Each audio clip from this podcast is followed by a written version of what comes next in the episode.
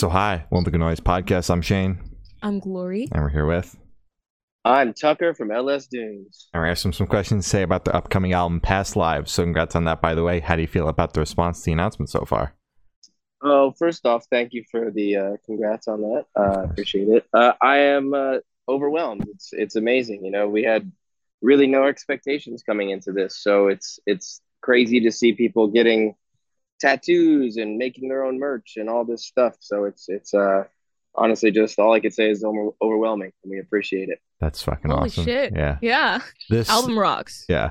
Thank you. Band Thank you. itself came out of left field, and then as soon as everything kind of got announced, I was like, "This is one of my most an- anticipated releases of the year." It did not disappoint. Oh no. Thank Not you, So thank fucking good.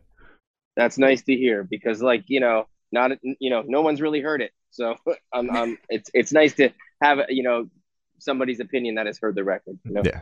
I mean, it, it, like just putting the five of you guys in a room, I think that like whatever you're gonna make is good. It could be fucking ambient noise, and it would probably be awesome. I'm just saying. like, Thank you. Uh, so, is there any meaning behind the album title or cover art? uh, so the cover art was just uh, my my best friend Gordy is a painter, and uh, that's that's his painting, and I, we just thought it was so striking.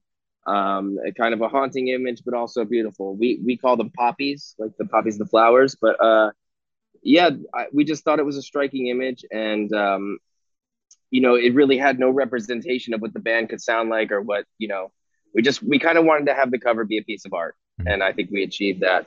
Um, as far as the album title, uh, yeah, it's definitely like, you know, calling back to our other bands and and and the lives we've led in this music industry that is, you know, kind of provided for us and not monetarily, but but you know, spiritually and and you know, mentally for mental health, all that stuff. Music's been there for all of us, so we, uh, you know, it's kind of harkening back to that.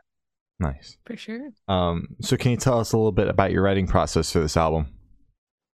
Yeah, yeah, it was like no other that I've ever experienced because not a single uh, note uh, basically was made in the same room, uh, except for actually that's not true. Past, uh, sorry, uh, Permanent Rebellion and Sleep Cult were both written together in in a room, uh, but the rest of uh, for the rest of the album, it was basically made in our own home studios, separate, uh, in the cloud, shared on the Dropbox. Nice. So, like, you guys, I, obviously, this was a pandemic kind of idea. Was it just like you guys were shooting the shit and you're like, well, like, who kind of made the first move in terms of getting you guys together?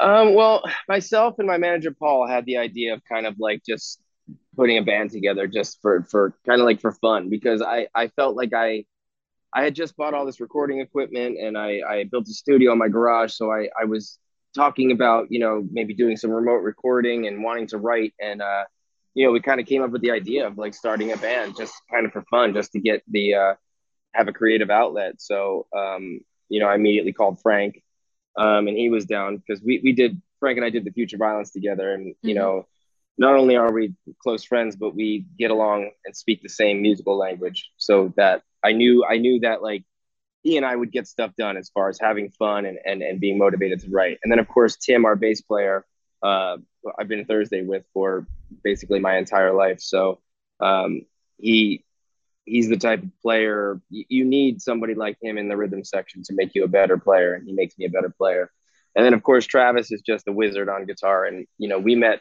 many many many many moons ago uh probably 20 21 years ago or something and i just always loved him as a person and always loved the way he played so we got him involved and then you know we kind of held out to the last minute because we wanted to get anthony involved but we wanted to trick him into joining the band we, you know, we didn't want to just ask him and have him be like, "Oh yeah, I'll do that," and like nothing ever happened. So we we made five songs and um, we sent it to him. Didn't tell him who was in the band. Um, I just said it was just a couple friends of mine, and uh, he loved it. And a few days later, we got the first song back, which would be "Antibodies," uh, which is song number two on the record, but it's also the first song that the band minus Anthony worked on. So that was the first song he chose to sing on. So it's a very special song Mhm. for us and for me on the record. Nice. Wow. So, all of the all you- all the writing was done remotely. Was all the recording done remotely as well? Well, yeah, uh, I I Frank and I went to Will Yip. Uh, I went in the studio and recorded recorded drums with Will. I, I brought Frank with me, and this was still when Frank had a broken broken hand. So I, I, wanted him there for moral support, and also Frank's got a great ear when it comes to uh, not only just music in general, but drums. So I, I, wanted to have him there to give me ideas on fills and such. And and Will, our producer, Will Yip, is just amazing. He's an amazing multi instrumentalist and just a wizard when it comes to you know songwriting and structure and, and, and whatnot. So I had a dream team at the studio with me. Then a couple, like a month or two later, when Frank was, you know, in the midst of healing up, he still had to, uh, you know, still, still had a plate in his hand, but he he went in and recorded with Will as well. Um, and then Travis and Tim recorded at home, which we then sent to Will via the cloud. Will reamped it, which means he played it through. Uh, you know, for Tim, he played it through an Ampeg cabinet and mic'd it up, so that way we can manipulate the sound. So and then Anthony obviously did vocals with Will. Okay, sounds good. Gotcha. Uh, so, what song off this album took longest to write, and which one is your personal favorite? So my personal favorite is Antibodies, just because of uh, you know the it was the first the first actual song sent around, first song Anthony sang on. But I, I think Gray Veins is a, is a top uh, favorite of mine, uh, just because I think there was many versions of that going around. Um, you know, a lot of it's a tough song to play. It's it's a it's a complicated song. There's a um, a lot going on, but I think that uh, that one's definitely like my favorite to listen to. I, I, like them all. It's insane. I really love the whole entire record. It's it's hard to pick one. Blender, I feel like is such a great guitar song. Like if you like guitars, mm-hmm. like Blender is definitely a song to listen to because I think those those two um, really showcase their skills in that one. Um, yeah, I don't know, man. It's it's difficult to say. I just I really this was never supposed to be a full record. You know what I mean? This was we were going to release a song here and a song there and stuff like that, but so we didn't write it as a cohesive record. It just ended up being a cohesive record. Yeah. So you know, it's it to me. I I, I think it's you know not to sound like a like a jerk, but it's all killer. Oh yeah. Killer. yeah. Yeah, it is. Um, Thank you so how'd the track list for the album come about? Did you guys write the opener be the opener, closer be closer, shuffle around, see what fits? What was that process like? We kind of knew that that um, that Sleep Cult was going to be the last track. Um, Sleep Cult's a, a very kind of uh, you know low. You know, it's not like a, a punk song. It's like more of a '50s doo-wop song, and we just thought that would be a great way to to close out the record. Um, and then you know we we decided pretty early on that 2022 was going to be the opener. So, you know, th- I feel like those are the once you get the bookends, it's kind of I don't know if it's harder or easier to fill in the middle, but uh, for us it was kind of easy. We just filled in the blanks, and it's we all agreed pretty quickly. Nice. Um, and you had mentioned like th- this wasn't supposed to be an album. So like, at what point during the process were you guys like, this is this is becoming something bigger than just singles?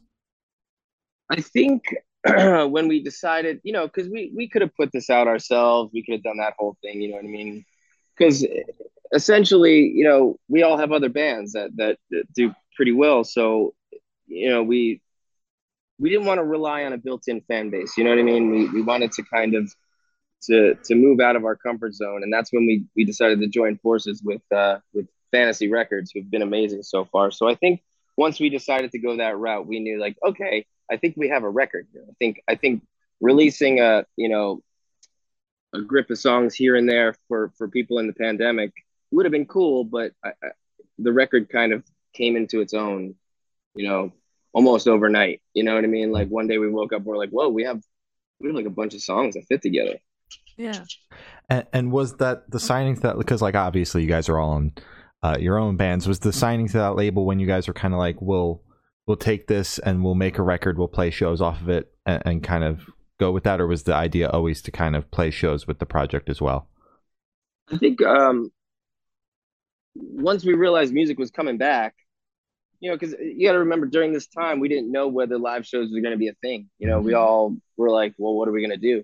You know, what are we going to do to, you know, provide for ourselves or our families or whatever. Um, so the idea was just to kind of put out some songs and and if we ever got to play them live we would be excited so now that things are coming back you know the, the plan is to go as full on as we possibly can. You know, this is this is a real band. This is not like you know one of these bands that like have been has been put together just to you know pump out tracks. This is a band that wants to work and wants to play songs, and and we're just excited to uh, to play these songs as we are for people to hear them on the record. So, hell yeah, love it. So, would you be able to tell us where your headspace was at while you were creating this record? Yeah, absolutely. Um, personally, uh, it was a reason, one of the reasons I woke up in the morning. Hmm. You know, like besides my my family, you know, my wife and my daughter and, and all that, I uh, would literally fiend uh, for riffs. You know, like I would wake up in the morning and hope somebody sent around a riff or something, you know, overnight, you know, and, and, and on those days that I, I got a riff, I immediately would be like, all right, I'm going to put my daughter down at noon. I have two hours. I'm going to go into the, the drum room and I'm going to write, uh, you know, a beat to this, you know, so it, it really became like a drug to me. Like yeah. I, I, couldn't, couldn't wait to work on it. And I think, I, I think I could speak for everyone, um, for, uh, on that same sentiment. Okay. Hell yeah. I love that. Um, so how do you recommend your fans to listen to this album for the first time? Should they do it in the car with friends in the dark with headphones on? Is it a workout album, party album? What do you personally recommend? I don't know if any of y'all are old enough to remember that Maxell commercial where the guy is sitting in a chair and he gets his hair blown back. Oh yeah, yeah, I know uh, that. I know yeah, that. So I, I suggest finding a comfortable uh, chair and and putting it on really loud and just sitting and taking it in. I don't know. I I'm just I'm so in love with this record and I hope people like it um, because I just I'm I can't even believe that I get to be a part of it. For sure. And how did you personally listen to it for the first time? Did you guys all listen to it together in a room or did you listen to it separately in a car? What was that like? Uh, all separately. You know, again, this this was mid pandemic, so mm. a, a, lot of it was a lot of it was getting a mix uh, from Will and and putting in the headphones. I remember being on tour with Thursday and and and you know five minutes before I'm going on, I had my headphones on listening to a, a, a new mix that got sent in. So, wow. um, and we also we had we had pretty um, from our all of our home studios, we had pretty fleshed out demos for a really long time. Like we had we had all, the album pretty much done um, wow. in in demo form. So we we did a lot of listening uh, separately at home to what we had recorded ourselves. Mm-hmm. So, gotcha. All right, that makes sense. Uh, so this one should be super, super quick off top of your head. I want you to describe this album for new listeners in three words, no more, no less. Three words. Mm-hmm. It fucking rips. There you Fuck go. Yeah. Oh yeah. um, so in that same train of thought, is there a certain feeling or emotion you want listeners to have while going through the album? Um, I don't know. I think there's definitely there's a lot of dark subject matter um, uh, on it, but there's also a lot of hope and and you know, uh, this record was created out of nothing. You know, legitimately created out of nothing, and it was created on on pure will and drive. And and you know, for me, it was uh, like I I I would watch YouTube all day long just to figure out how to record drums. You know, just so I could like write with these fantastic, amazing humans. And and I just think that um, what really shines through in this record is the mutual respect and admiration we have each other for each other's bands and uh, for each other's careers because you know we we've, we've got a combined uh, you know 100 years of experience in this mm-hmm. you know each of us have been in bands for 20 years so um, we met very early on and the admiration and mutual respect came right from the start. So i just think that uh that that's really what what kind of shines through. Oh, the yeah. immediacy of the the immediacy of trusting one another and and all that. For sure. For sure. Uh, so what is your favorite memory that you made while creating this album? Huh. There was so many breakthroughs. I mean i remember sitting at Frank's house, uh, and I like doing sketches of the cover, mm. you know, and like coming up with this crazy idea that that actually came to fruition. Like every element of it came to fruition. And I, you know, I remember just talking to Gordy, who, who my best friend who did the the painting, you know, and seeing that for the first time. I mean, there's just so many things. This whole this whole project is is is a, a bunch of firsts. Yeah. You know, it's the first time I had recorded completely remote, you know, and and then since then I did the the Jim Ward's Dagger record and and and the Sparta record as well. But this was the first project that was mine, you know, like ours, mm-hmm. like you know, with with the Jim Ward stuff and the Sparta stuff, that was like his band and his side project. You know what I mean? Um, so the, or solo project, sorry. So this was like our band and the first time that we had written completely remote, which is an insane idea to me.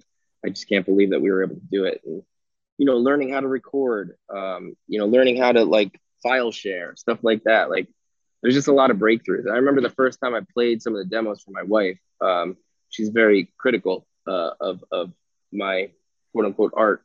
Um, and she was like, "Oh yeah, this is good." And uh, got the wife stamp of approval. I was like, "Yeah," I was like, "Oh shit!" Like we're on to something here. So yeah. And then you know, becoming friends with Will Yip, he's just such a wonderful human being, and and then you know, being able to reconnect with with with, with my friends, you know, with with Tim, with Anthony, with Travis, with Frank. You know, it's it's because a lot of times when you're in a touring band, you meet people very early on and develop these friendships. Like I met Travis 21 years ago when we took Coheed on one of their first tours. Wow. But because we toured so much after that, we go in separate directions, different mm-hmm. tours. We're in different parts of the country at different times. So, you know, we see each other maybe once a year at a festival if we're lucky. Wow. You know, so just being able to reconnect with with with old friends and and and, and shit like that. So yeah. Hell yeah. I love that. Um so you're currently on tour, so we have to ask what's uh, been the go-to snack for you? Oh, I mean, there's no fucking doubt in the world that it's peanut butter pretzels. Nice. Oh my god. Yeah. That's good. That's based. Yeah, I, I, like that. I think my next my next tattoo might be a, a one peanut butter pretzel with a David Bowie lightning uh, bolt on it. Just because. and my two loves. Respect it. I mean, why not? why not put it together? I love it. Right? I love it. Perfect. You where would it? you where would you get that? Is that like arm, thigh? What where where would you put that masterpiece? I don't know. Maybe forehead. I don't know. forehead.